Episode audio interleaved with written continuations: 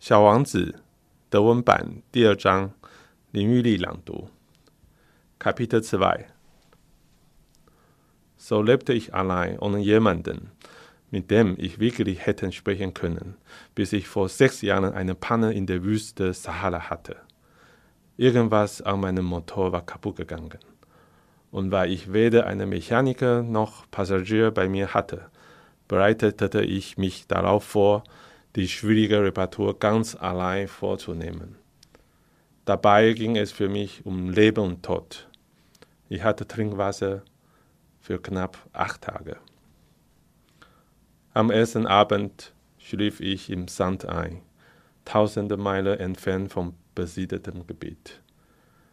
Ich war viel abgeschiedener als ein Schiffbrüchiger mitten im Ozean. So könnt ihr euch vorstellen, wie überrascht ich war, als ich bei Sonnenaufgang von einer leise, lustigen Stimme geweckt wurde und die sagte, Bitte, zeig mir ein Schaf. Wie bitte? Zeichne mir ein Schaf. Ich sprang auf, als wäre ich vom Blitz getroffen worden. Ich rieb mir die Augen und schaute genau hin. Und ich sah ein außergewöhnliches kleines Kerlchen, das mich ernst betrachtete. Hier das beste Porträt, das ich später von ihm zustande brachte. Aber natürlich ist meine Zeichnung weit weniger bezaubernd als das Original. Das ist nicht meine Schuld. Die Großen haben mich von meiner Malerkarriere abgebracht, als ich sechs Jahre alt war, so dass ich nichts zu zeichnen gelernt hatte als geschlossene und offene Riesenschlangen.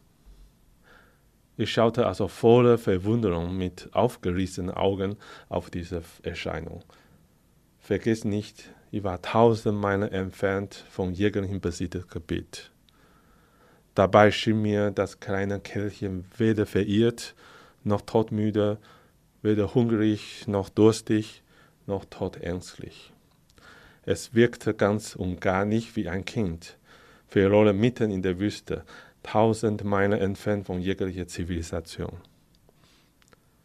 Als ich mich endlich gefasst hatte, sagte ich, aber was machst du denn hier? Das wiederholte er ganz sacht, als handelte es sich um eine ernstzunehmende Angelegenheit. Bitte, zeichne mir ein Schaf. Bei etwas so beeindruckend Rätselhaften wagte man nicht zu widersprechen. So absurd es mir erschien, holt ich tausend Meilen entfernt von jeglicher Zivilisation meinen Farbstift hervor, ein Blatt Papier und einen Füller. Ich erinnere mich daran, dass ich vor allem Geographie, Geschichte, Mathematik und Grammatik erlernt hatte, und so sagte ich zu schlecht gelaunt zu dem kleinen Mädchen, dass ich nicht zeichnen könne. Er antwortete mir, das macht nichts. Zeichne mir ein Schaf. Weil ich niemals ein Schaf gezeichnet hatte, malte ich einfach eines der zwei Bilder, die ich beherrschte.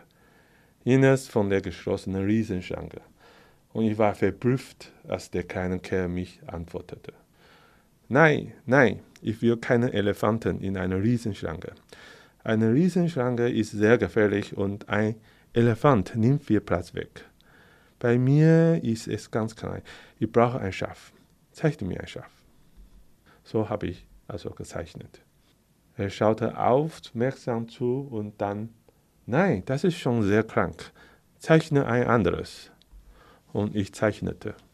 Mein Freund lächelte lieb und sagte nachsichtig, siehst du, das ist kein Schaf, das ist ein Hammer.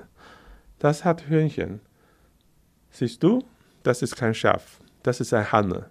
Das hat Hörner. So machte ich einen neuen Versuch. Aber er wurde wie die vorherige abgelehnt.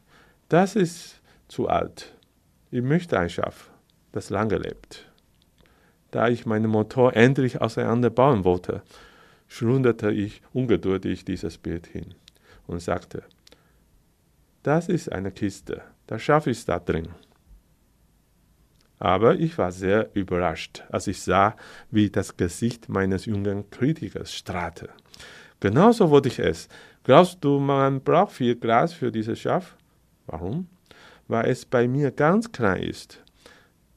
Es reicht ganz sicher aus. Ich habe dir ein ganz kleines Schaf gegeben.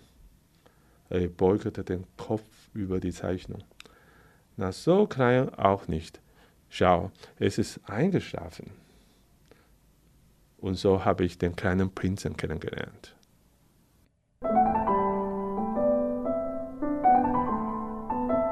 以上单元由数位传声制作播出。